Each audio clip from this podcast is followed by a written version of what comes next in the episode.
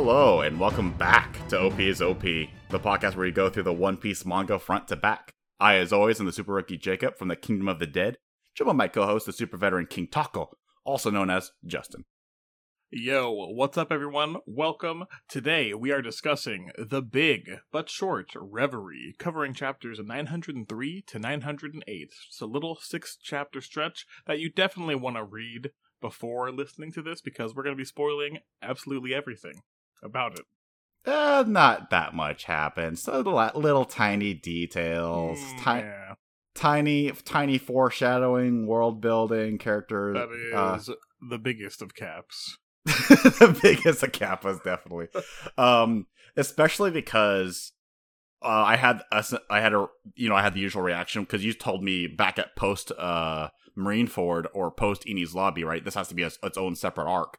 And I'm thinking, oh, how bad could it be? It's only ten chapters or whatever, and this one's only six. So what's the bad? I literally opened the tab, uh, opened the app. The the name of the first chapter, the Fifth Emperor, and I'm like, okay, okay, Yeah. right away.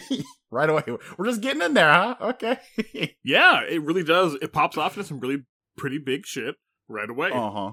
Absolutely. So the world reacts basically to the Straw Hats, mainly Luffy, uh, attacking Whole Cake Island. And the way that the media spins it, they spun it as if he won the fight, right? Won the engagement because they thought, oh, they're just pirates fighting, and because he escaped alive, then he won the fight and embarrassed Big Mom. Therefore, he is basically the fifth emperor of the seas. And this is probably Morgan, right? Because he was there. He was entranced by it all. And of course, it's, it's pretty Mom. clear that Morgans is a fan of Luffy, so he's hyping him up intentionally. Oh, absolutely. He's the one that thinks that after that engagement, he definitely thought one of the new generation was going to be the new pirate king. So Seems it's like he's, clear. throwing his hat in Luffy's ring. Right? exactly, exactly. He's just, he's putting all he's his money on really riding the wave. You know, he's there for it. Absolutely. And then like a lot of characters, including Big Mom, are reading the papers, and she's just going like back from Cake Island, going, "What the fuck?" And then just getting super, just super mad, doing her best like uh Doctor Claw impersonation, like, "I'll get you next time." and it was so it was just such a great little moment. Um, not as funny as uh everyone just reacting to like little bits and pieces, like back on the uh the Thousand Sunny where for example sanji was given uh, like one of those like uh power armor bracelets that the uh that germa 66 that his Right. family had and he was suit. like yeah and he was like i refuse to use this no matter what and then i'm like you know what sanji's right this was way too much trauma behind it i wouldn't use it either and then luffy said but it can make you shoot laser beams and i'm like you know luffy has a really good point i mean if if you it's could at least be worth investigating. if uh, yeah, if you don't want to use it, at least give it to someone else, right? At least let them use it. We need to see. We need to research it. Although knowing that bracelet, it probably only works for a Vinsmoke, right? And speak, Kind of how I feel. yeah, so only work for Sanji. So it'll be like only if he's like in a corner and he's willing to swallow his pride to use it. Uh, speaking of that name, though, the wanted posters got updated, and Sanji got a double edged sword. Where on one hand, he's wanted for more berries than even Zoro, and he's going fuck yeah. But the poster now says Vinsmoke Sanji. Boo! But my boy's number two in the crew. he's number two, yeah. But he's like looking at the name, going, "It's not fucking worth it. It's not worth it." And I, I, I feel that. Um, it all. We also got confirmation that Zeus is in fact in the Clima-Tact, so I guess he'll be an assist character from this point on. I don't mind that at all. Um, Well, it reminds me of that question. It reminds me of that question you did say too, where um, how long can Zeus last being far away from Big Mom, and also as what you're implying, I'm guessing is I think it's up in the air with Big Mom now. In this arc, we find out that she is coming to Wano as well. Oh, absolutely. So- It's yeah, in the middle of this arc, it's guaranteed that she makes a little call to Kaido. Um, and then she's like, we should form this, you know, this deadly alliance. Sorry with my Mortal Kombat references here. And the entire world overhears it because they just talk on open comms and it freaks everyone out a little later. Um, so that's gonna be a fucking mess when we get to Wano. Just oh, by the way, but what I wanted to, Big Mom being a reoccurring villain, she's gonna come back in Wano, literally the next arc. How soon? I don't know, but likely it'll be in that next arc right away. And hopefully, maybe some extra Sanji development. I'm hoping for. Maybe who knows? I'm hoping. but the big thing for this chapter was not only was Luffy declared to be the fifth emperor by the media, he is now wanted for 1.5 billion berries. He crossed the billion barrier, ladies and gentlemen. Let's Luffy did it. go. Luffy fucking did it, and then Shanks is like, "Oh, looks like we'll be meeting pretty soon." Luffy, when Did you he get reads the paper, I got, I got kind of hyped, but it was presented like a little comedic at first. He's like, "Oh, I went down to 150 million," but I'm just like, "There's got to be a mistake there, definitely." And it turns out Yeah, it's as simple as, he- yeah, Big, it, it- big numbers. Yep, he just he just miscounted the zeros. Um oh, we also see that Kobe is a captain now, and we get a little glimpse of like kind of like the reoccurring like funny little motif of this arc, which was Luffy has a fan club at the Reverie. So right away we see Kobe looking at the paper going, "Oh, he's so cool," and then we see Rebecca and Leo going like, "Hey, do you know Leo? Uh, do you know Luffy? I, I don't know what you're talking about. It's okay, you can trust us. I don't know what you're talking about. I I, I don't know. it, it's it starts it over and over again. Um. Oh, and it reminds me too. We have not seen Blackbeard yet in the New World. Like in the New World section, we've only seen like glimpses of like of like oh, we're talking about Blackbeard, therefore here's a picture of him, or we've heard him talk, but we haven't actually seen him yet. And this is the first time we actually see a silhouette when he's just also reacting to the news of Luffy being the quote unquote fifth emperor. And I'm just like, what what are you hiding, Oda? What are you hiding? Why are you making Blackbeard like this mysterious character? We know what he looks like, unless he looks a little different now. Maybe because maybe some corruption side effects from having multiple powers at once. I still think there's a side effect to having multiple. Yeah, I don't. I don't know. I don't. Who know. knows? Who knows? Who knows? Who knows? All right, so that's enough of that first chapter. That was like a lot of little fun stuff there. Second chapter, I think we can get through much quicker, but we get introduced to the Revolutionary Army captains, basically the, the future allies or villains that we're going to see here with the Revolutionary Army. Um, and we get to see uh the captains like try and help this village that's being raided by I think Peachbeard, someone who like belongs to Blackbeard. And dude, who who how did you piss off Blackbeard that you got the name Peachbeard? How, who who did you cross? I think he chose it himself. I mean, if he did, then it's like, dude, Peach, really? That's not intimidating. I'm sorry, it's not intimidating. Either It's way, really not. either way, he looked intimidating, but not the name. I saw, I read the name, and I'm But just that's like, okay. this section's not about him. This It's not about about him. It's about. Is it? A, is it though? yeah, it basically is. Uh, we got Morley. Hello, Betty.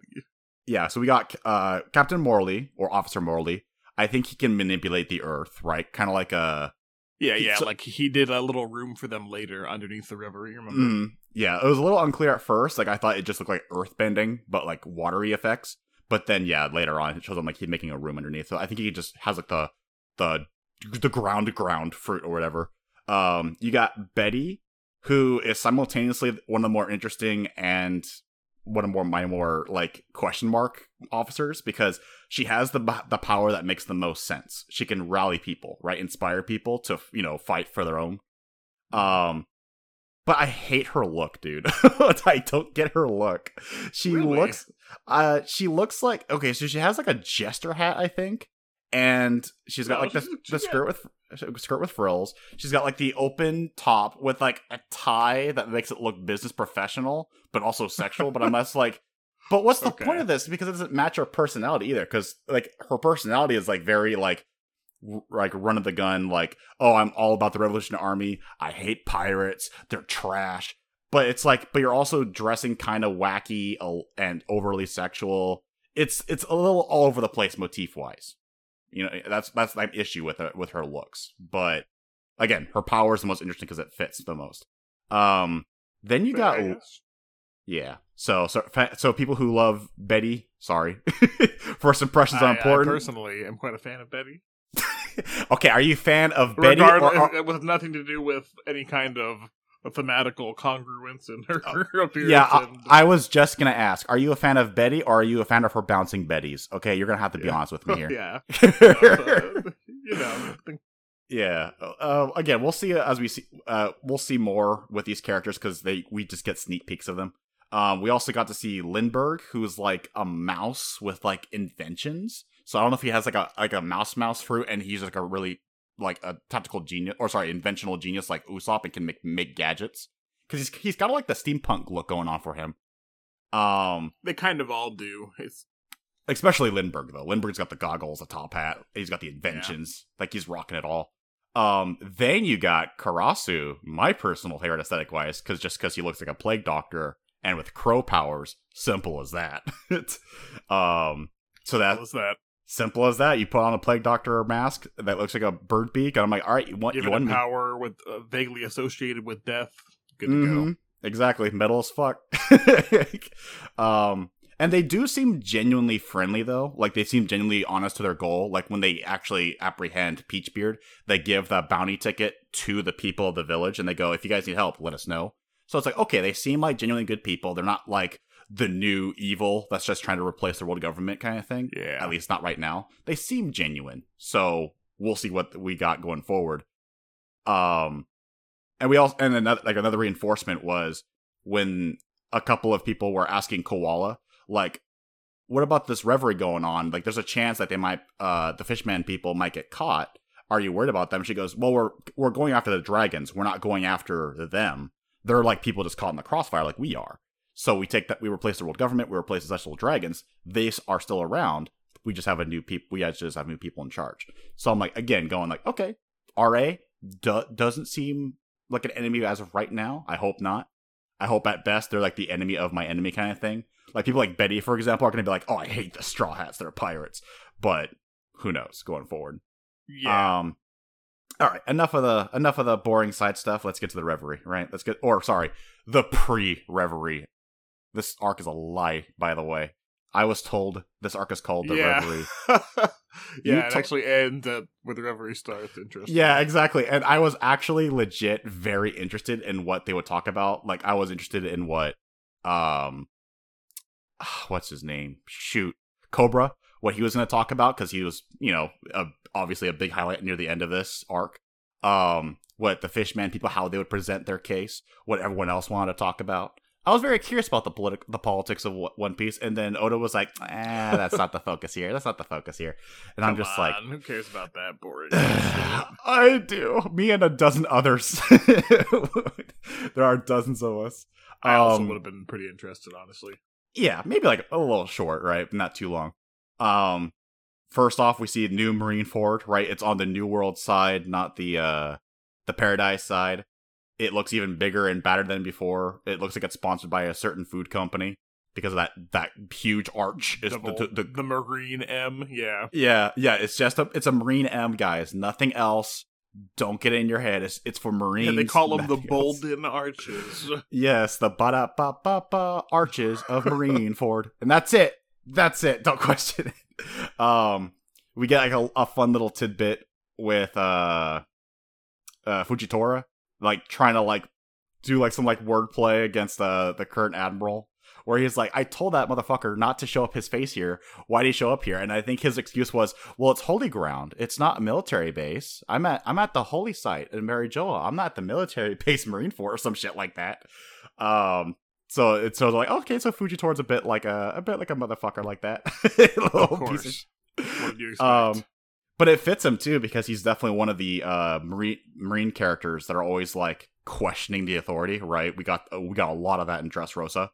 Um, also apparently talking to a guy named like Rio Kyugyu, Rio Rio Ryokugyu, yeah. Admiral Rio. Um, You can, you can call him Green Bull. uh, He's Green Bull. Admiral. Green Bull, yeah. Green Bull. Okay. Um, what I, was interested about th- this guy is that they didn't show his face whatsoever. Um, they almost implied that he might have been a giant because Fujitora uh, made a comment about like him being on his fast, which the only other time we've heard that was the giants back at the uh, flashback in Whole Cake Island. There's And- been a lot of implications that people have inferred from that one line that he said. mm-hmm. And then he just goes, "I've been on my fast for three years now," and I'm just like, "Okay, wait." so I, I don't know what this guy is, but he's basically the admiral at the base. Like he's a Navy HQ admiral, so I don't think he's gonna be going anywhere without permission.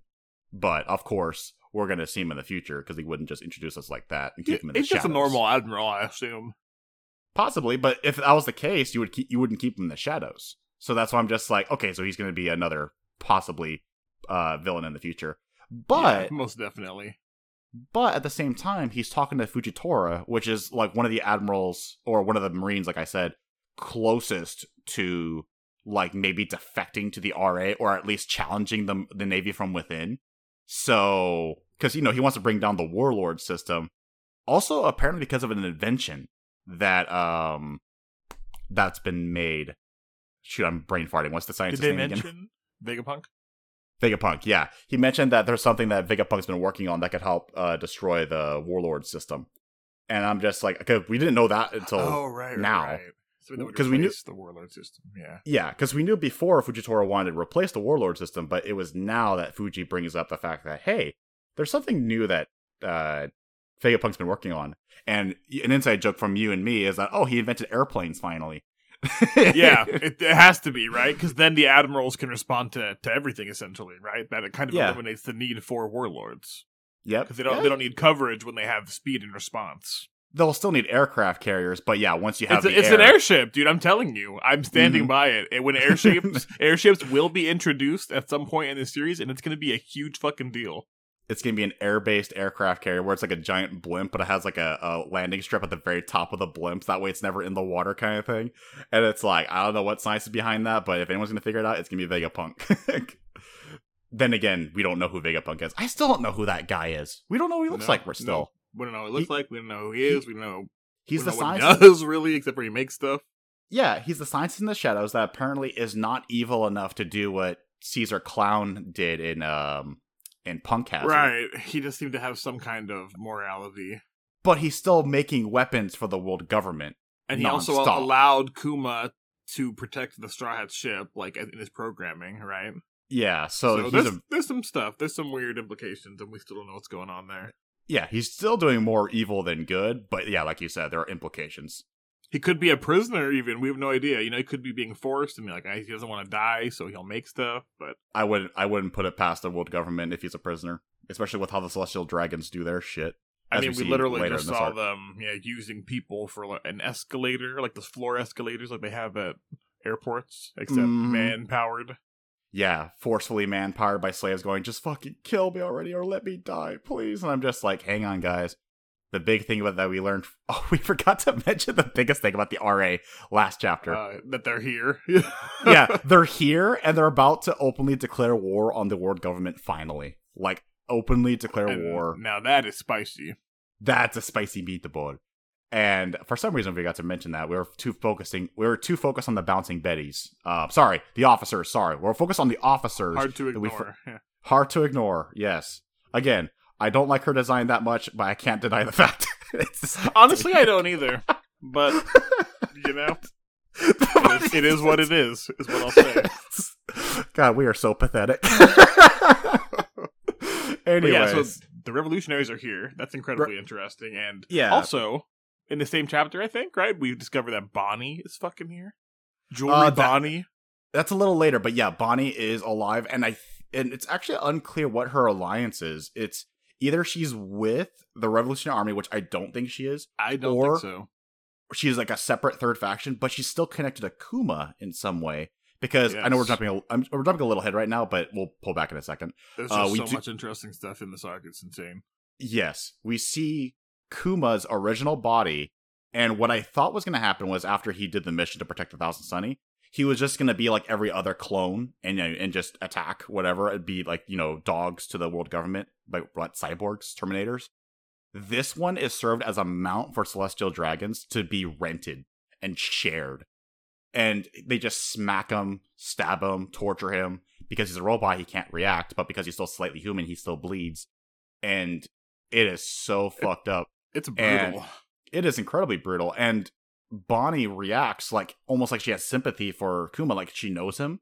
So yeah. Seems like he or she's there for him. almost. And she's and she's basically sneaking into sacred ground. She got into past the first gate into Celestial Dragon territory. So she's trying to stir some shit. My personal theory is we remember how she was captured by Akainu at the end before the time jump. My Yeah. theory is that somehow Kuma was responsible for freeing her, helping her escape, and therefore she's trying to do something to pay back a debt or something. Maybe. I've heard a lot of there's a lot of speculation there, and there's so many possibilities Mhm. with Bonnie's like age manipulation powers once again coming into play. I, I feel like we mentioned Yeah, like a week or so ago, two weeks ago maybe. Yeah, and this time I finally got that confirmation, like, oh, okay. Because before I was very unclear about it, and this one was like, oh, there you go. It's literally that. Uh, It's- it's- she she could be his mom. She could be a, a daughter, sister. right, right, right. You we don't that- know. Yeah, this could be a Tsunade situation from Naruto, where she's Yeah. actually like in her sixties or seventies She could be And then- hundreds of years old.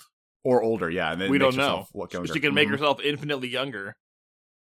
Yeah, and there's also that tidbit where Kuma was in fact not just a ally to the Revolutionary Army, but he was a big time deal because it's almost implied too that the officers and uh, Dragon want to declare war because they're also trying to get back Kuma, or at least get revenge for Kuma because they know they can't rescue him because he's long gone. But the kingdom that he represented was like an, an ally to the RA, and they're like, all right, but we got to make sure you know this doesn't go unanswered. We have to fight back while they're like you know plotting underneath. So that was a little a little ahead, like two chapters ahead. Again, six chapters, super short. Um, and yeah, it doesn't feel like it. Going back to uh the heavily sponsored Marineford that's sponsored by the Marines, no one else. We get to see a really creative. Uh, they don't have the, the gondolas; they have bondolas, which are bubble powered, and they go up and down instead of like you know uphill to downhill or vice versa Looks And- terrifying, honestly. It does look terrifying, but I'm also like, oh right, because it's Chibodi is on the other side of the wall, so I guess it has a wider sphere of like laws of physics influence than we once had. It has a height uh, limit for sure, which is probably where the gondolas end, but the width is probably much wider than we think, and that's why the bubbles still work. Um, while we're here, we get one of my favorite pages, which is just let's look at some world leaders around the world um there's like two that are like whatever and two that are amazing which is like the ones that are whatever are king hamburger from ballywood and queen moralin from uh Tajin kingdom.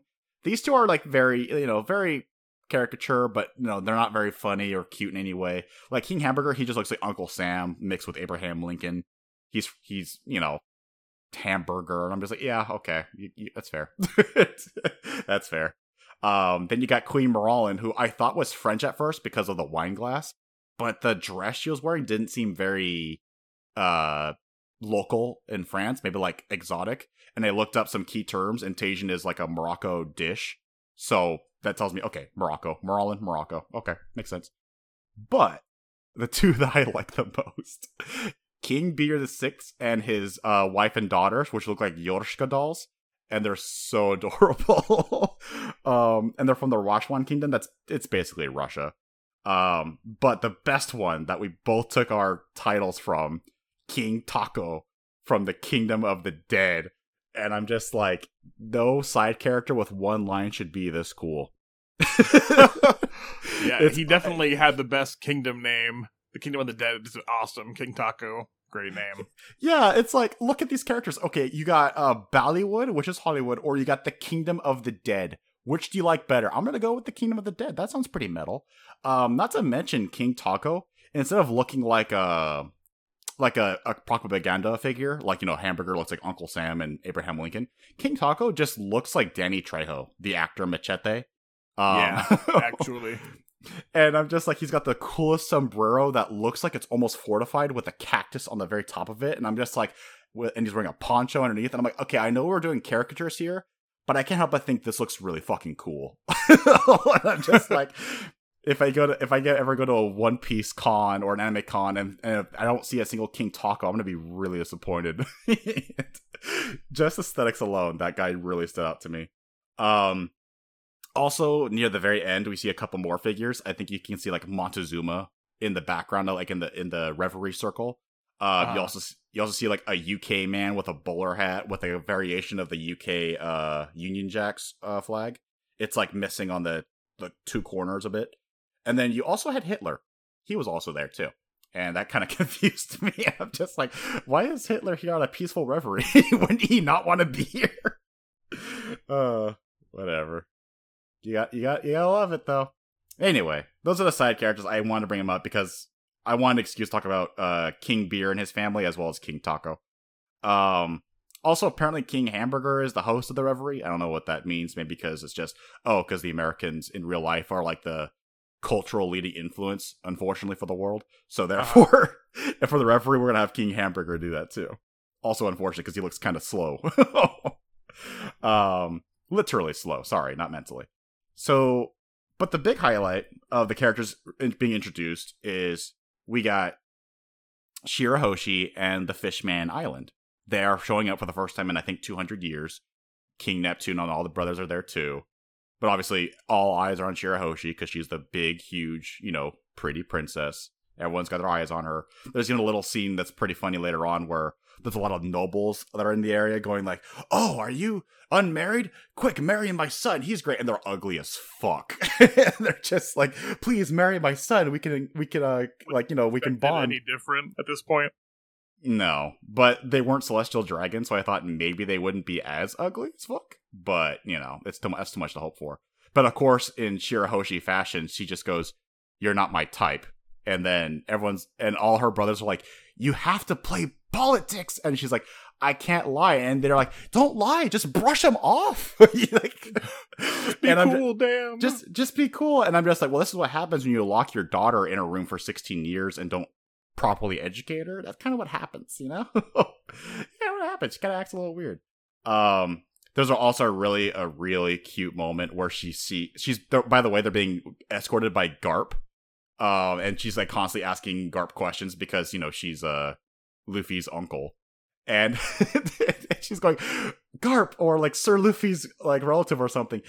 Is that what you call your world famous forest on the surface? We we call that a tree. we call that a tree, a single tree.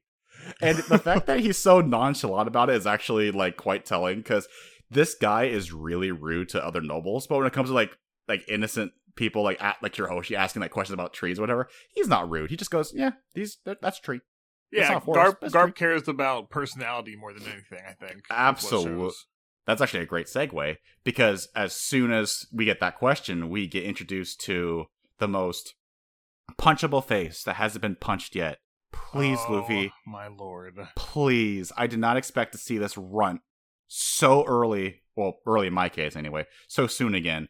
And that's Stelly, the fucking adopted step brother, stepchild with uh of Sabo back at the flashback when they were still children, back at Post Marineford, And due to some quote unquote inconvenient deaths of the king and son after Stelly married the daughter, he became the ruling king, uh, the ruling uh leader, the ruling dynasty of the Goa kingdom. And I'm just like, I've played Crusaders and Kings, motherfucker. Those untimely deaths were not accidents, and they both died by Slightly a miracle. Suspicious, we'll say. Well, yeah, we'll say slightly suspicious for now in quotes. Um, but yeah, Stelly was being a complete asshole to Garp, going like, "You're my, you're my uh subject. You will bow to me and respect me." And then Garp goes, "Who's this little shit? Get out of my way! I'm doing my job here." And then it, catches Stelly off guard. Then Garp's like, "Oh right, I can't do that to nobles. My bad. Forget what I said. That like he is just so done. He, like he's definitely the embodiment of like the retired old man who's like, I've seen it all. I've I've dealt with shit worse than you, Stelly. Like literal shit get out of my way. Like I don't have time to deal with you. So that was a fun little exchange. But I'm also just like, oh, Stelly is here, and he's even worse than before because he's he's now confirmed to be like craven and like complete cowardly. You know, like Joffrey from Game of Thrones. But he's also a complete racist against fishmen. Like we know that's a common thing in the One Piece universe of humans disliking fishmen. But Stelly in particular is like, oh my god, the scales, the teeth, the stupid fish. Oh my god, disgusting. And I'm just like, Stelly, you need to fucking chill, dude. Okay, you need to fucking. Yeah, he chill. really, he really needs a, strong punch. Oh, the jaw. Just good old gum gum bazooka just right right in that right cheek maybe left cheek maybe both how about both at, at the same time. Why not? Why not? Just please, sooner than later, please, because I fucking hate this motherfucking asshole. Um, in the midst of that, though, we get this wonderful perspective because Oda was very creative about this, where the pre-reverie is the perspective is by the fishmen people, so that way it's it's new to them as it is to us because you know they haven't been there 200 years. Right. And we get that wonderful scene where they're rising on the gondola, and Shirahoshi has her mother moment, or her Otohime moment, where she sees the ocean, she sees the sky, she sees the sun, and she's like, I want everyone to live on the surface. I now, you know, she gets her, she gets her epiphany. She sees what her mother saw, and it's a very touching moment. And I'm just like, okay, okay. I had a little issues with you know the characters, you know, in our Fishman Island episode, but it was still a really touching moment to see this. Um, I agree. mhm. Uh, I had a little question because it's also an excuse to bring back that page that you shared with me like three weeks ago in uh, the recording, which was you know, uh, Stelly. He saw like a giant peering out of the wall with a trident. This could have just been him being scared, but at the same time, I'm going. We've seen this before, though. Like we've seen Zunisha, we've seen a giant in the distance, right? A giant elephant. But you also remind me that there was an untold, an untold mystery back from Thriller Bark that we completely missed, or I completely missed anyway, of giant shadowy figures that were taller than the tallest ship in the world, and they had eyes in the distance. And you're just like, so it's a possibility that there's a lot of these giants walking around still, and they just happen to be out of uh eyesight just barely. But the fact that this was in the mountainside or like the wall, I'm just like, eh, it's like a, like it's like a, a funny little reference a little bit. Oh, was Or Stelly, I think he, I think he was talking about Neptune. It was Neptune that he saw, and he thought he was a giant.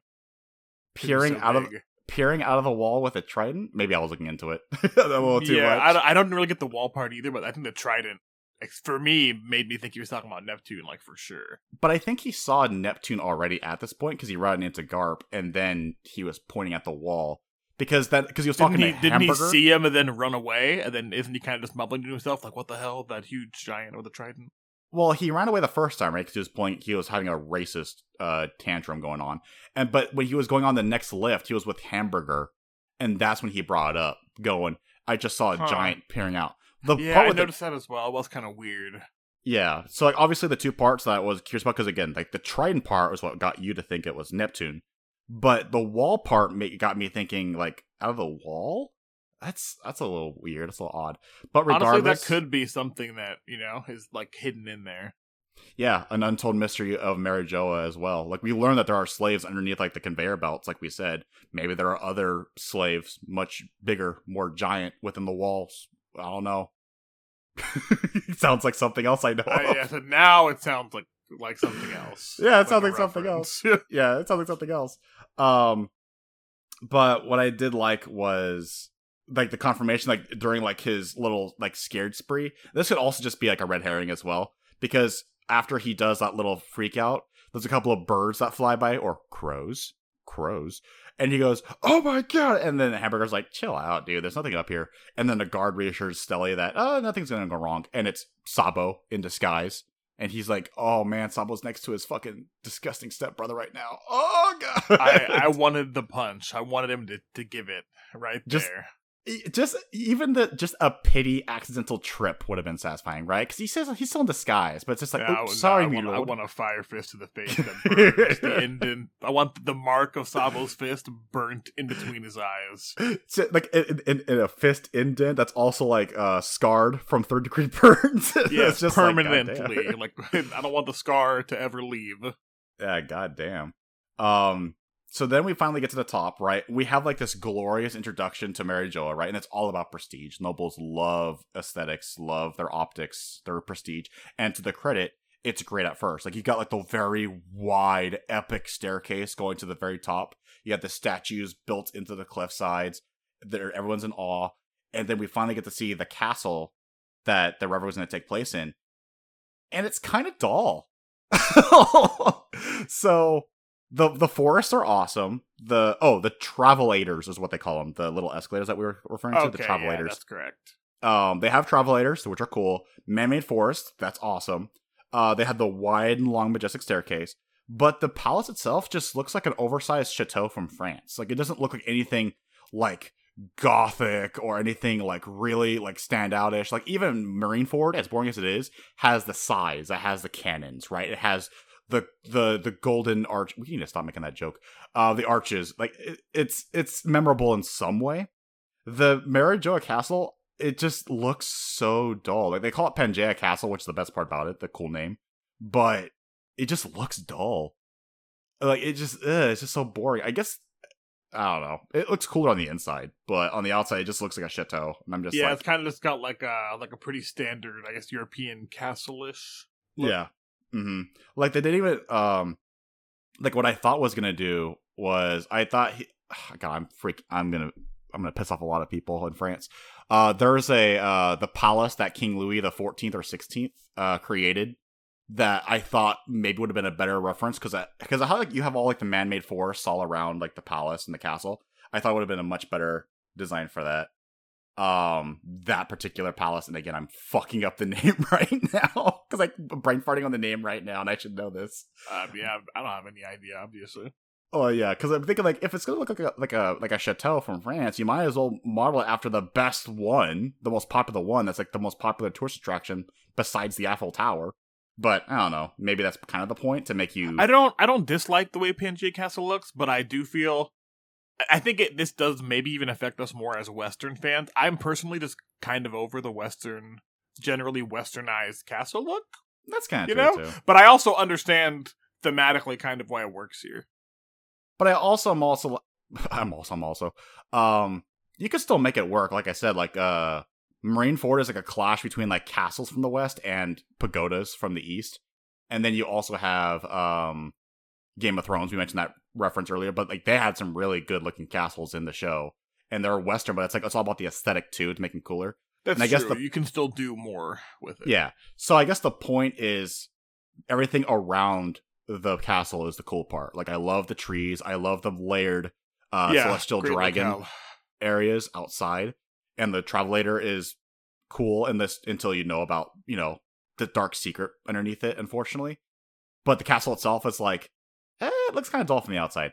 Again, until you get into the inside. And we'll get we'll get there momentarily. But for now, we got wonderful fan service. We have all the friends are here, right? We immediately got, they turn the page, and a lot right? of the not friends are here as well. Exactly. So it fir- starts off, we get Vivi and Karoo. Awesome. They meet Leo and uh, Rebecca, right? You got a little moment there. And then right away, they're not very good at hiding the fact that they know and respect Luffy. And immediately they're trying to whisper, but they're unsure how to do it. And then Shirahoshi, being the antisocial one she is, just goes, did I hear someone talk about motherfucking Luffy? And then here oh. just barges in like the Kool Aid man. And then the brothers are trying to catch up to her, going, You can't just say that. You can't just do that. But then Sai drops in. And then uh, Dalton and Kira drop in. And then it, it, it- becomes a point where it's like, Join the club. We got jackets, right? Ev- all the people here are fans. And then Wapol drops in. And you're like, Oh, fuck. He's still here, right? with the uh very uncreative uh dark drum island kingdom because he's just you know he's just given up on creativity um with with uh i do love his wife kinderella or kinderella and all can all she can say is dig dig dig. She's a motherfucking gold digger. Oh gosh. And the way that i read it too because she says dig dig dig I kept, I had flashbacks to like this is just a personal thing, but flashbacks to like the old anim, uh Pokemon dub where you you see Diglett for the first time and they go dig dig dig dig dig dig dig dig dig.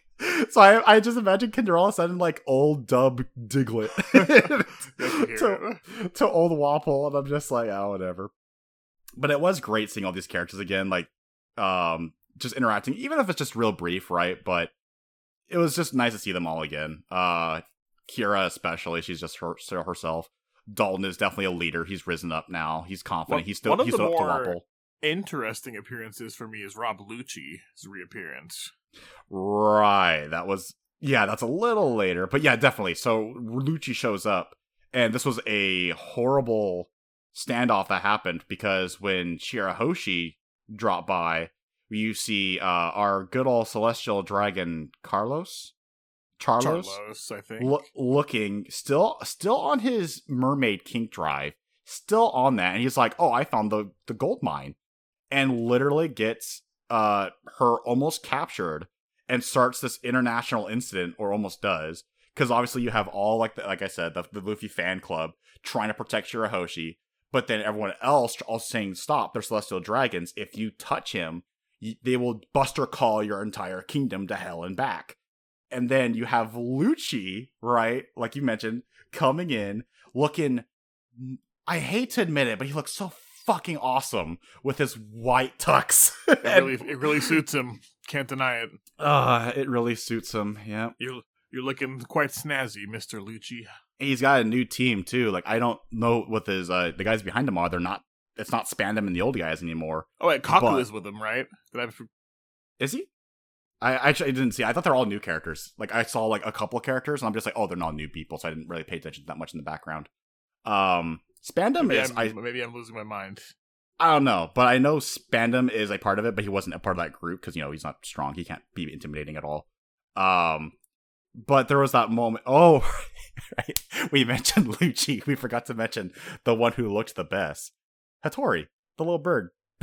the, the pigeon has his own jacket, tie, and top hat, and I'm just like, I know what's going on right now is really horrific, but have you seen the bird? It is Yeah. so cute. it is so Can't snazzy Hattori. so snazzy, so awesome. Um, and Lucci just being disgusting. He's just that same old dog that he was, where he's like, celestial dragons are gods; they can do whatever the hell they want. And it's like, well, it's easy for you to say, considering you're in this position of power right now. Would you still say that if you're the op- the roles were reversed a little bit? But regardless, right? And then even King Neptune is like going like, no, I'm gonna fight. I need to rescue my daughter. He's apologizing to his wife in his head mentally for Quick ruining intervention. Kaku is with Lucci. with with what Lucci? Ka- Kaku is in CP0 with Lucci. Oh, oh wait, who, who's Kaku again? Oh, that's the that's the draft guy, right? Giraffe guy, yeah. Oh, okay, that's good because I was gonna say he was my favorite one of the CP9. Yeah, he's there. So, oh, that that poor dude who's convinced he likes the giraffe power. Maybe he's maybe he likes it now at this point. I don't think he does, man. I think he's just like so really trying to convince himself and everyone. And Do you I think love after- that? Do you think after the time skip, he's he's just fully admitted that he doesn't like it at this point, and he's just like, I "Ah, would love it if he did. just like, ah, fuck it, dude. I just got it. I hate this power though. but you know I would what? love if he flips it around like I'm going to beat you with this laughable ass power. Yeah. It's gonna be oh, like, like you. turn the tables. Yeah. Okay, he could do that. Um, but yeah, sorry for that little intermission. But yeah, that is a good point. A good point. Um, King Neptune, it, uh, King Neptune, and the Fishman people are saved basically by a club to the face by Carlos, almost a one to one redraw of Carlos being knocked outside the face, but instead of a fist, it's a club, and you're like, oh, who the hell struck first, right? Because everyone was just saying how celestial dragons are the law. They ignore the rules of engagement, the rules of law, politics.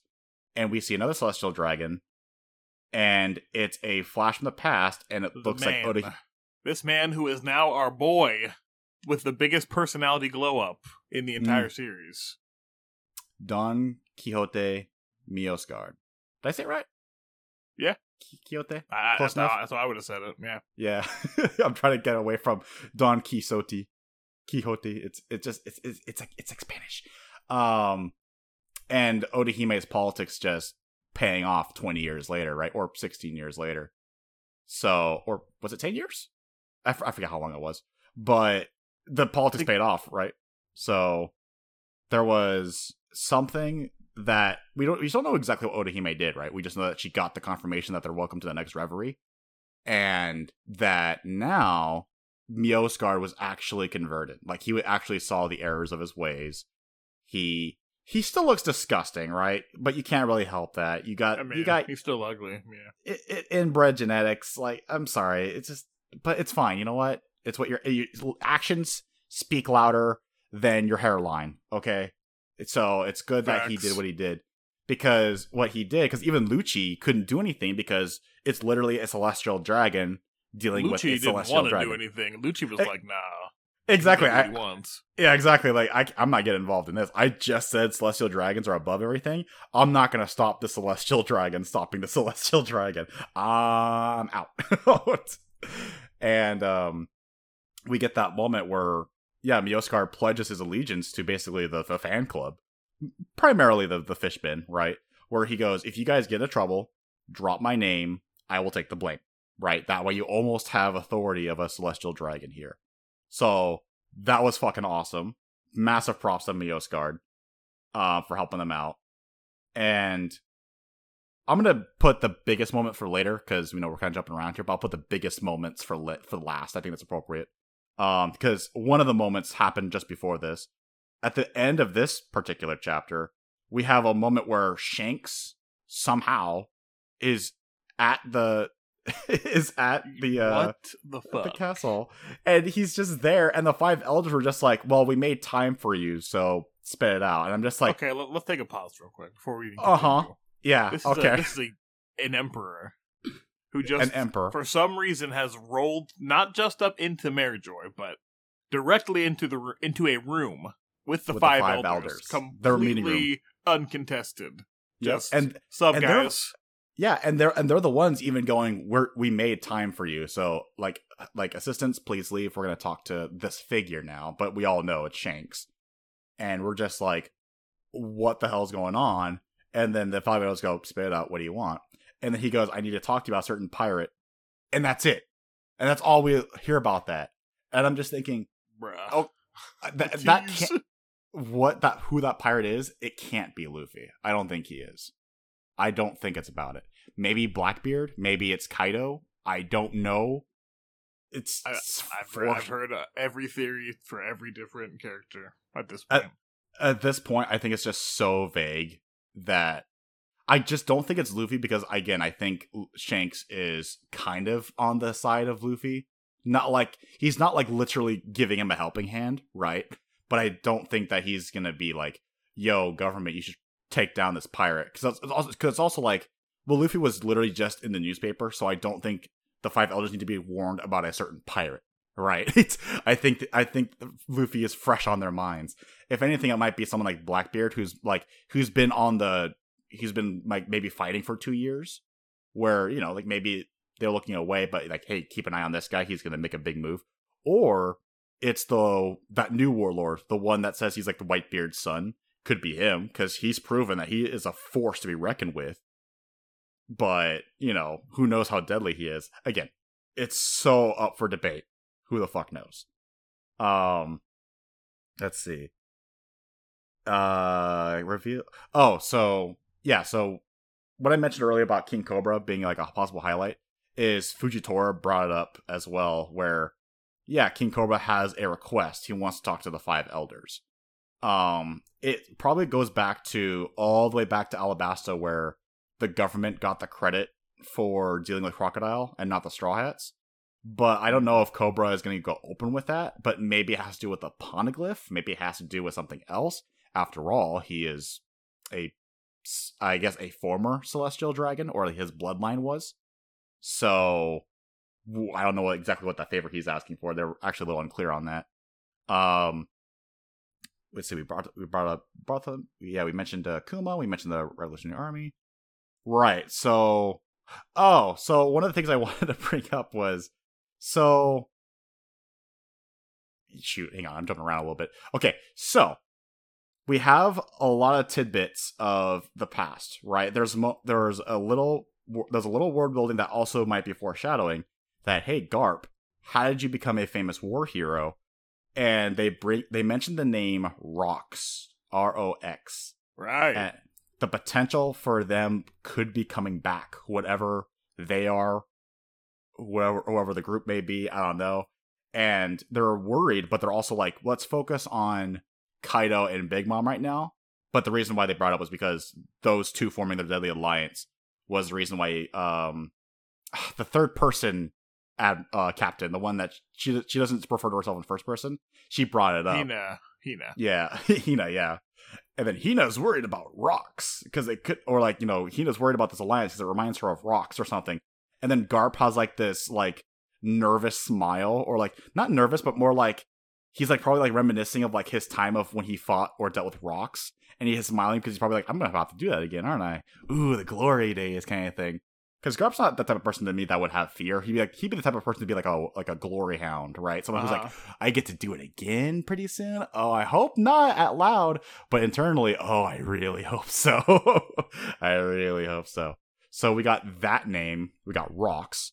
Um, we also learned. I don't know how important this is, but we learned that the reason why the navy and the world government are not going to be at Wano is because apparently the samurai are there, or still there, I should say because uh, Bor- uh Borsalino was like, should I go and deal with it? Because you know we have the two emperors going there. We know the Straw Hats are going there. It's gonna cause a big ruckus.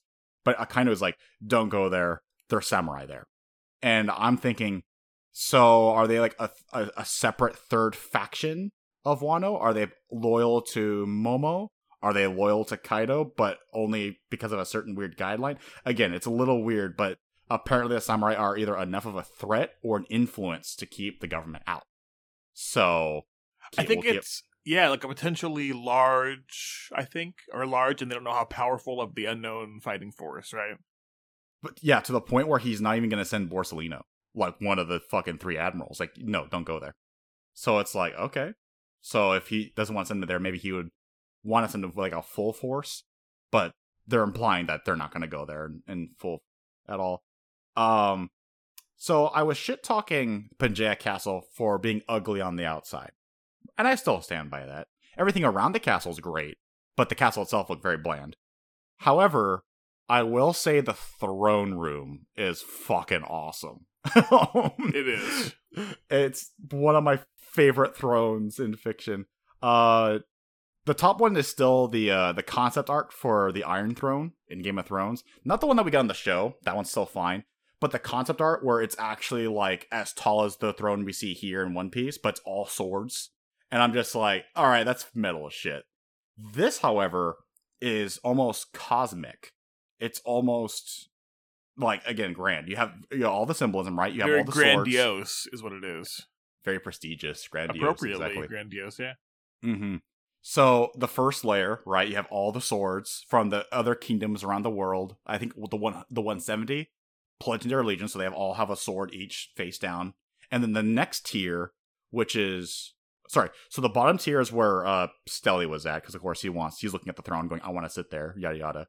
Um, even though it's called the empty throne, it's supposed to be, and I, it's supposed to be a symbolic gesture of not one not even one celestial dragon rules over the world. It's a group, right? It's a group effort. It's again, it's all optics, right? It's what they love. It's what authoritarians love. Literally, as we learn here. Mm-hmm. yes, literally in this case. Um, you have the first floor, which is nothing, right? That's where you just stand.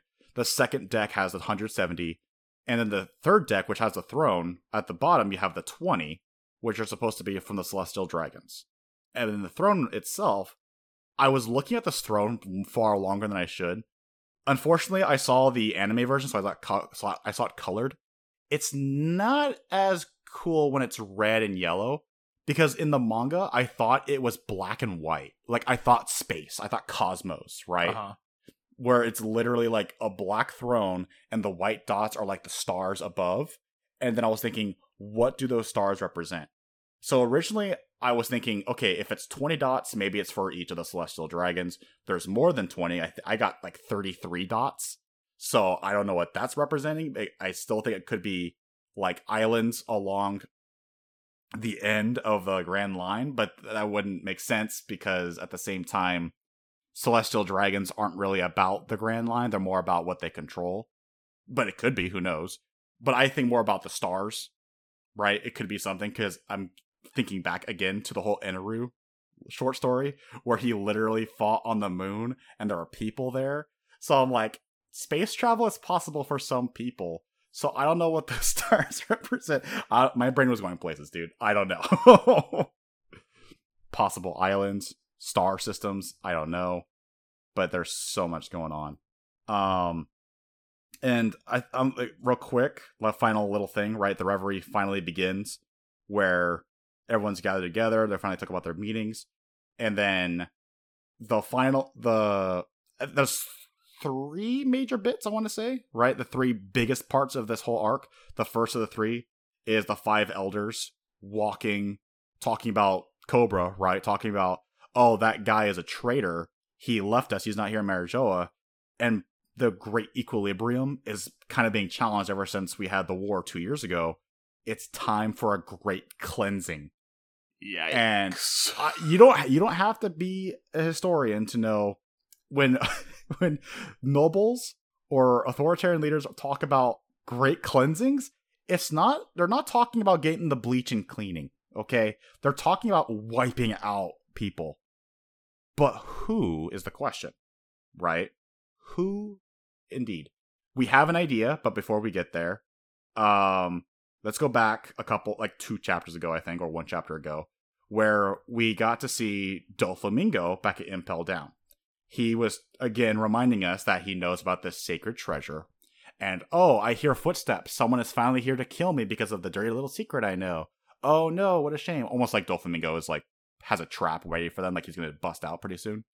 But it reminds us because literally the next panel we get some of the most intriguing silent panels of this incredibly creepy, lean, shadowy figure going just walking. That's all you hear is just the footsteps, right? The sound effects. He opens this giant vault. It's a giant freezer. Ice is icy. You see icicles in the ceiling. And then when he's walking, he's carrying like these wanted posters. Obviously, Luffy's on the front. You see like all these altars right before. One of them is lit up. Only that one though. And we see a big mindfuck that is a giant straw hat.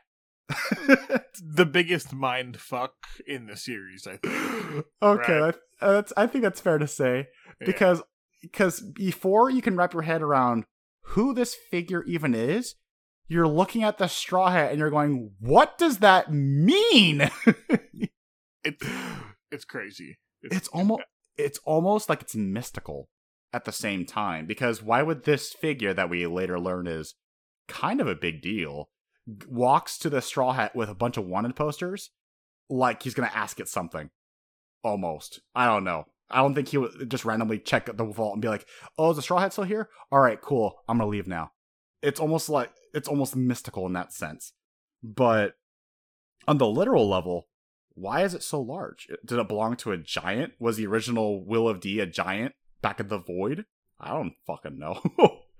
um, but why would this? And also, in one of our pre talks, I was 100% convinced this was a secret treasure. You're said you said you're not completely sold, right? Not completely, yeah. I, I just think it's almost too convenient that as soon as we learn that there's some sacred treasure, we get shown this straw hat this giant ass straw hat. Almost as if we're expected to believe that this is a sacred treasure, which like it could a, be. I'm not saying it's definitely not. Just not. But you're saying, it, but you're saying it could be a distraction from what actually could be, and this is something else entirely. Because that's why I also brought up, like when he was walking into that vault, there are all these different altars, right? They're all dark, right? They're all darkened, but the one that's lit up was the one he's walking to, and that had the straw hat. So our theories could still stand where maybe there's something else, right? Maybe one of the ancient weapons is there, or like a blueprint schematic, or or again the the lineages of all the celestial dragons. Yeah, but like the most interesting part is, I think you said uh, the posters, that right that he's carrying. Yeah, and that's why I thought it was a mystical property. Because why would he carry them with him and not just leave them in the garden later on? Because mm, yeah. why is he why is he carrying him with him? And he cut because, up all of them except for Vivi's, right? Uh, uh, oh, hang on, real quick. Because of the fact that we also have another Straw Hat in play, like literally a legendary mystical one almost, could this throw a wrench into that prophecy that Madame Shyarly made in Fishman Island? I still think Luffy will be indirectly responsible for the downfall of Fishman Island according to that prophecy. But because there's this Straw Hat in play, yeah, maybe it's point. maybe it directly is referring to this thing because we also just were told we need another great cleansing and i don't think it's a fishman island but maybe they could get involved somehow um God, I'm, I'm jumping around a little because there's so much information to process. Sorry. Uh, well, um, yeah, I get what you're saying. The prophecy did say someone wearing a straw hat, which is not necessarily Luffy, although it is presumed to be. Yeah, but what I was trying to jump to is back to the garden. Right, this is immediately after we see the five elders going. We need a great cleansing. And the next time we see this incredibly creepy, uh, even like eldritch, lanky, like Slender Man figure with like almost like cardinal robes, but like with a giant, like, po- like a giant crown almost, but to the point where it's like that doesn't look natural. It doesn't look, it doesn't look normal. And it's what we brought up, what you wanted to say. In the garden, he looks very peaceful, almost like he's just nature, right? Like an actual god. But we see in the garden, we see two posters slashed up, Luffy and Blackbeard. Two pirates, two emperors now, that are so I want to bring I want to mention this. So Luffy and Blackbeard are completely cut up, right? And like and Shirahoshi are completely cut up multiple times. Shirahoshi was stabbed, impaled one Well, time. They're all. I think the, the implications that they need to die is what I'm. That's what I'm feeling. I'm thinking a bit more into it because again, I love like I love like silent panels like this because I get to go, okay, what does everything mean? So Luffy and Blackbeard, right? They're pirates, so they're also Will of D. They need to die. Fuck them, right? Slash slash slash slash slash. Shirahoshi is not a Will of D. I don't know because the only people that know that Shirahoshi is Poseidon, Robin, Neptune, and Caribou. I thought with Caribou's little pre-story, right, the pre-chapter stories that he had back before he became uh, Che Guevara, um, or the replacement, he, he overheard the secret, but he was captured by the Navy, but never spilled the beans that we know of. How does this guy know Shirahoshi's threat to the point where it's a There are other people that could potentially know, like you- Rayleigh, for example. Right? Could know could know? people. I mean, there are people that might know. No, okay. I just I just have a stupid theory. It's not true. Like, is this thing is this thing connected to Joy Boy? Because Joy Boy in the prophecy, right, in that old story, Joy Boy will connect with Poseidon, right, or the the princess, and then they'll lead the people out. But then again, it's like, no, this guy's just a world government god in some way. I don't think he's Joy Boy in some way. But either way, because you brought up like, how could he know, right? If that's Yeah. why she's a threat, it could also I don't know because why else would she be a threat compared to like all the compared to Luffy and Blackbeard, two emperors of the sea? Why is this sixteen-year-old naive Well, princess a threat? Honestly, you're talking about the the least interesting thing here. We know that she's the threat, so let's just assume that im I'm this figure im or I'm I don't really know how it's. Uh, in my version, it was Emu. I M U. Okay, yeah, So I'm gonna which- say im. I'm gonna say Great Em. I kind of I like that better because Emu I get reminded of. uh yeah. Im just seems it sounds right. I just I see it spelled I am most of the time. So Oh, Okay, okay. I was gonna, I was gonna say too. I'm like, unless you're Australian, because Australians lost the Great Emu War, and they don't want to be reminded of that. It's trickery. Yeah, so they they see this, they go, "Oh no, it's the downfall of Australia." but no, in this case, oh, and there's there's another joke before we get to like a big th- bit too. When I saw the name Emu in my version, I thought, "Oh my god, this is a possible like can of worms for like a Kojima level of reveal that's so on the nose it hurts from cringe." Which is, oh, but like like let's say like Emu and Luffy are having a confrontation like two thousand chapters later, and it turns out maybe Emu is like a relative or some shit, and he goes, "But you see, Luffy, I am you," and I just go, "Oh." yeah. like I said, Kojima level cringe. Sorry, right, like, right. But what I was what I was gonna get at before we got I got tangented by his name. yeah, sorry. His him or her actually don't know guy or girl. But what's most interesting in this whole thing to me is why Vivi is included with the other three. exactly. She's the she's the least profile on here, right? Shirahoshi, right? Regardless of how this person knows, there is a reason that she could be a really huge threat. Blackbeard's a really huge threat. Luffy's potentially a really huge threat. Why the fuck is Vivi's poster in a pile with those three? Yeah. So according to the five elders, it's because she is just part of the Nefeltaris, which are a traitor to the Celestial Dragons.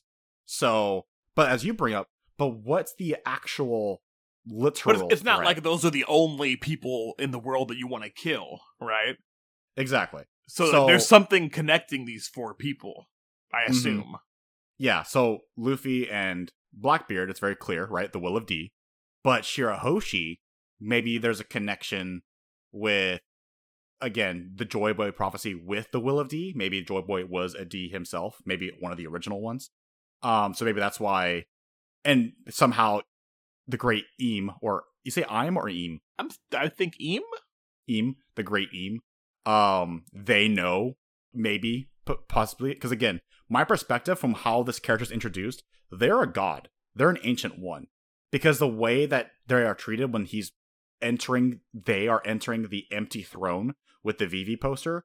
The five elders are bowing to the great Eam, going, "Oh, great Eam, tell us the name you want wiped from history." They sit at the throne with the poster of Vivi, and you're going, oh shit, the Nefeltaris.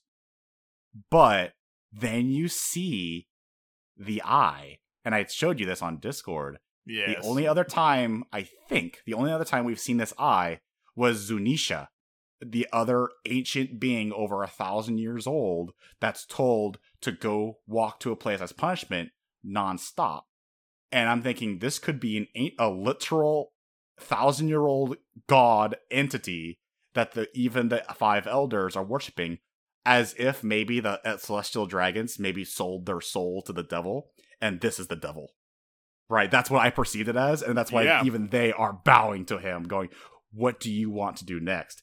And eam is just thinking i'm thinking we need to clear out the nefeltari so that way there's not a single like high noble figure that's trying to vow for these people from within just in case.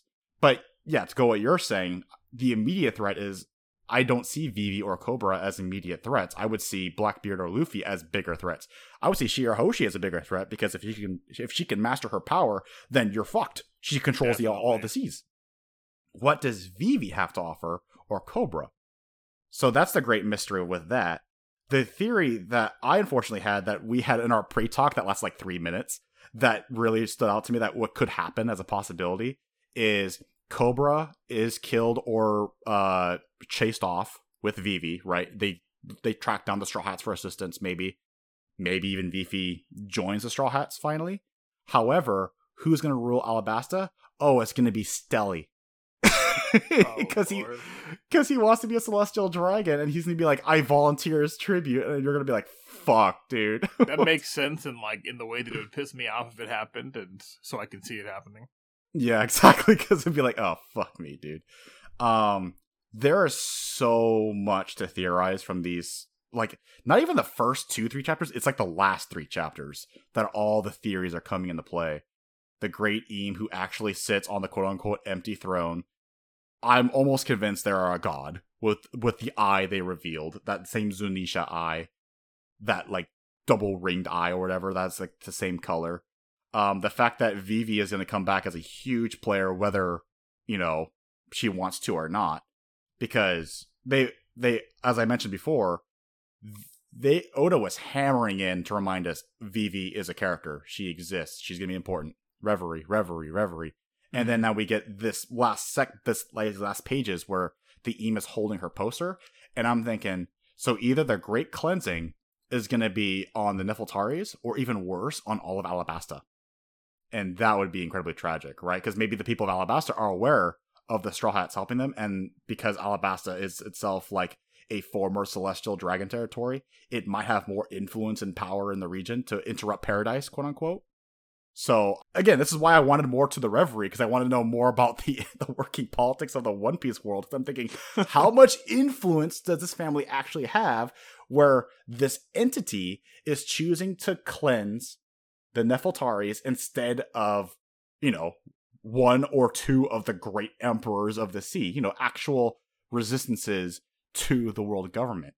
So, fucking who knows, dude? Right. who the fuck knows? Oh man. Uh, what a fun arc. So much information, so many questions. It's a ride. This arc. And and the worst part is that we're not gonna have any answers right away because we're jumping right away to Wano. and because this is One Piece.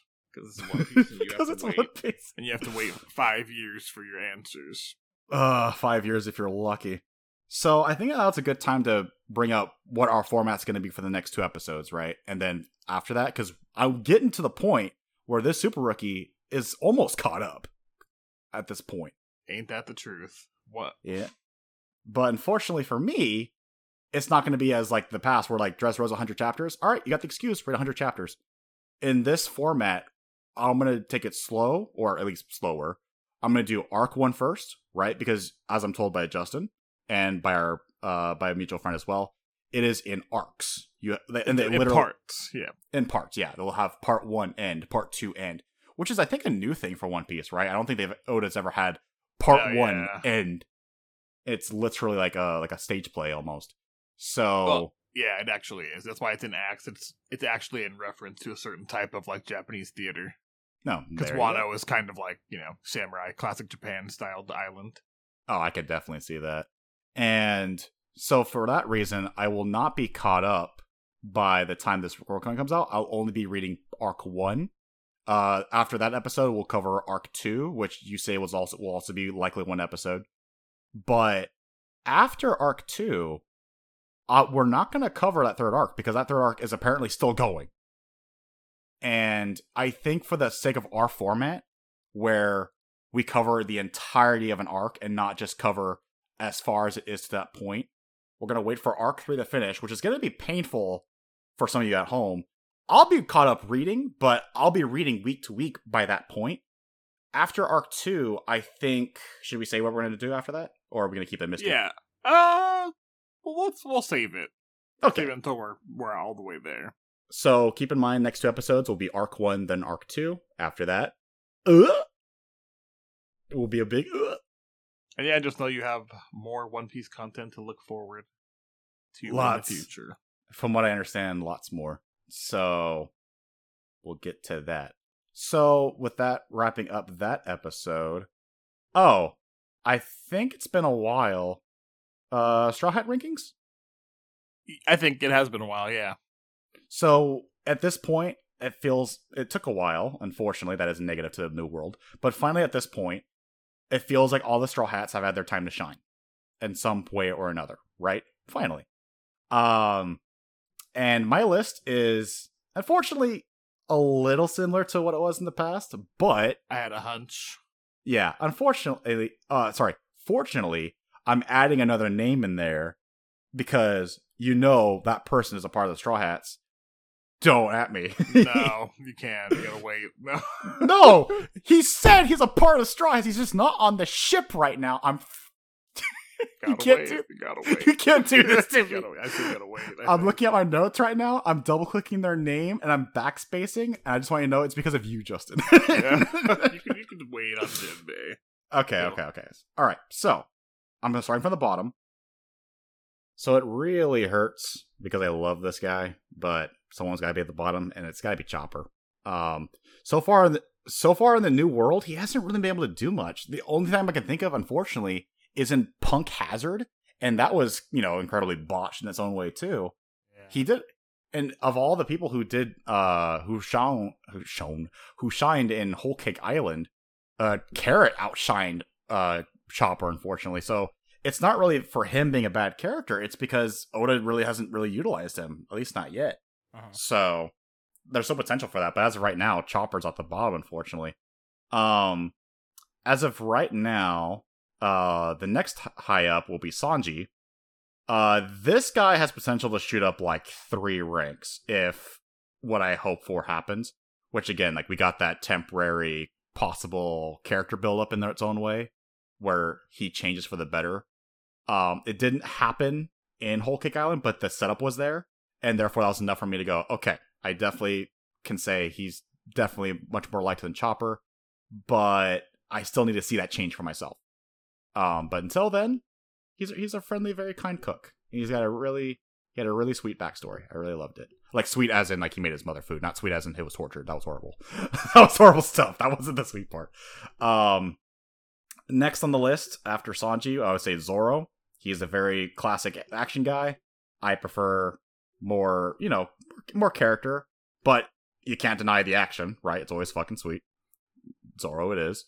Um, after Zoro, I'm gonna say Brook. Brook after Whole Cake Island shot himself up like at least two Hey, spots. I like I like that. yeah, I like Whole Cake. boy Brook coming up. Yeah, I could be the honeymoon phase where you know it's like okay, he just had that last arc, so therefore he shot up. I'm like, honestly, we were just waiting for that because even when he uh hadn't had this huge moment yet since Thriller Bark, he was never at the bottom of my list. He was always intriguing. Um, then we get to the top five. Um, originally it was to be different, but it's fine now. Justin, Wow, you're gonna Number- put Jinbei in top five. I was actually gonna I was actually gonna put him uh after Brook at number six. so he was gonna be close. But it doesn't count anyway. King Taco. Uh number five, we got Franky, right? Very reliable. Also a very action guy like Zoro, but whenever he has his little one on ones like at Dressrosa, it's this spectacle for the eyes where it's just this hilarious like manhood fight where it's like, tell me all about your life another time, brother. But for now, I gotta suplex you. I love that fight. uh, and plus, obviously, Cyborg, Come on. Man, Um, Franky gets gets better for me in every arc. I think I like him a little bit more. Is it the hair? I mean, I definitely love the cannon hair. Just in general, like Franky does. He always impressed me. Every time he has another moment, it's better than his last. Yeah, definitely. Uh, however, I will say after Franky, the top four are almost like in their own region. So if the the characters I just stated want to get in the top four, that something else is going to happen because these top four for me are almost never changing. Like they'll change within the top four, maybe, but like they're on their own little chasm. Number four is Robin, our archaeologist. Still one of the she came in one of the best arcs of all time, Water Seven. Still a wonderful character. Also, really need her to read those poneglyphs earlier than later. Please, I need to know what they say. Yeah, she's the MVP, really. Uh yeah, definitely. Uh number three is uh God Sogeking Usopp. Um Dressrosa confirmed him as a top three guy. I mean how can you not put him in top three for me personally? Just Oh, everything about this character is so great. All, flaws and all, but he's so entertaining. Um, can I cheat with two and one because they're so close that they're almost interchanging? But because I have it written down that it's Luffy two, Nami one, but I'll be completely honest. I'll I it depends on the day you ask me. I'll put Luffy one, Nami two, because this new world of all the characters, um, Nami feels like she's been sidelined almost as much as Chopper, but luckily Whole Cake Island showed her out and boosted her back to the top for me. But Luffy has been consistent no matter what. They've been consistently. He's been consistently a great character, fun character. Even in the fights like against uh, Katakuri, where I'm just like, I get it, but I'm not a huge fan. It's still a huge spectacle, and it's great to see Luffy on the edge of his seat, uh, you know, on the edge of his toes, constantly fighting. It's always entertaining. So I'm gonna say Nami one, Luffy two, but I just want to let people know it is so fucking close in terms of like if Wano happens and Luffy does a big thing again, and maybe Nami doesn't do as big of a thing, very likely after Wano, Luffy won Nami two, right? Or maybe even Usopp two, or Robin three. I don't know. Again, the top four, they're in their own spectacle right now. But yeah, it's very similar to my old list, but the biggest change is Brook's uh, shot up. Sanji is no longer at the bottom, and Sanji, like I said, has potential to shoot up. I think Sanji could be as high as the top five if I get what I want. Maybe even top four. Who knows? I just need to see it though. Just need to see it. So I think that'll wrap up an episode, right? I think we covered enough. Yeah, and so if people wanted to tell you how shit they think your straw hat is, where could they find you? If you want to tell me how brilliant and perfect my list is and how awesome King Taco is, you can follow me at Twitter at Jacob Merenda, J A C O B M E R E N D A, all lowercase, all one word. Uh, I also post my reactions to um, when I'm reading along with the arc. Um, for I had a question about like when do I actually finish the arc and then post the images. I likely finish the arc like the night after uh the episode after we record or two days after, depending on how long it is. But I post the images to spread out over the week, right? To try and get some get try and get some conversation going, get some momentum going. So I do spread out, and they are my reactions regardless. So it's they're not just raw. Because if I did that as soon as I read, it would take me forever to finish these arcs. Because Yeah, I'd be doing it every fucking page, going, "What the fuck is this? What the fuck is that?" Or instead of like just letting it settle in and then thinking about it a bit more and then conveying my thoughts. Sometimes you get like the the Charlos scene in the Reverie where all I share is just fuck, fuck, fuck, fuck, fuck, fuck. Sometimes you get that. That's just that's still a raw, raw reaction. sometimes that's all you need. Sometimes that's all you need. And other times it'll be like the straw hat image, and I'm just like, I have questions, I have theories. um, if you have bigger theories that might include some end game stuff from Wano, where can they follow you, Justin? You can find me also on Twitter at Jitsu, J I T S Z U. That's pretty much it, right, for the week, uh, which would lead us into next week's chapter. And then I'm starting the arc that we are all in. We are arc one. uh, man, look how far we've come, all the way caught up to the current arc, the same arc we were on when we started this podcast. that's, that's, that's what I was gonna say too. Where I'm just like, hasn't it been arc three since I I've, started? I've been reading Wano the entire time since. okay, we've but been in but has arc but has arc three been going since we started? oh this has it been series? in has it been in Act three the entire time? Yeah, because I know it's the longest one. Yes. Oh my god. I think so. It was. It's pretty close, but yeah, I think Act Three had just started. I think around the time we did. Man, just think about it. Like, uh, in almost about like maybe a month from now, I'm gonna be at the same boat as you guys, where I'm gonna be like, Oda, can I get another chapter, please? Just one more chapter. Just Y'all Just one more. more of that one piece. I, I need, y'all got any more of that One Piece? exactly. You got, y'all got any more of that Wano? Uh, because I I have questions that need to be answered. Poneglyphs, Emu. Oh, sorry, I'm the great Eam. I'm that thing. That god. I need to know more. But yeah, arc one next time. and it's going to be uh, chapters 909 to 924 in Wano for Act One. Can't wait to discuss it with you. Mm-hmm. See you then. Bye bye.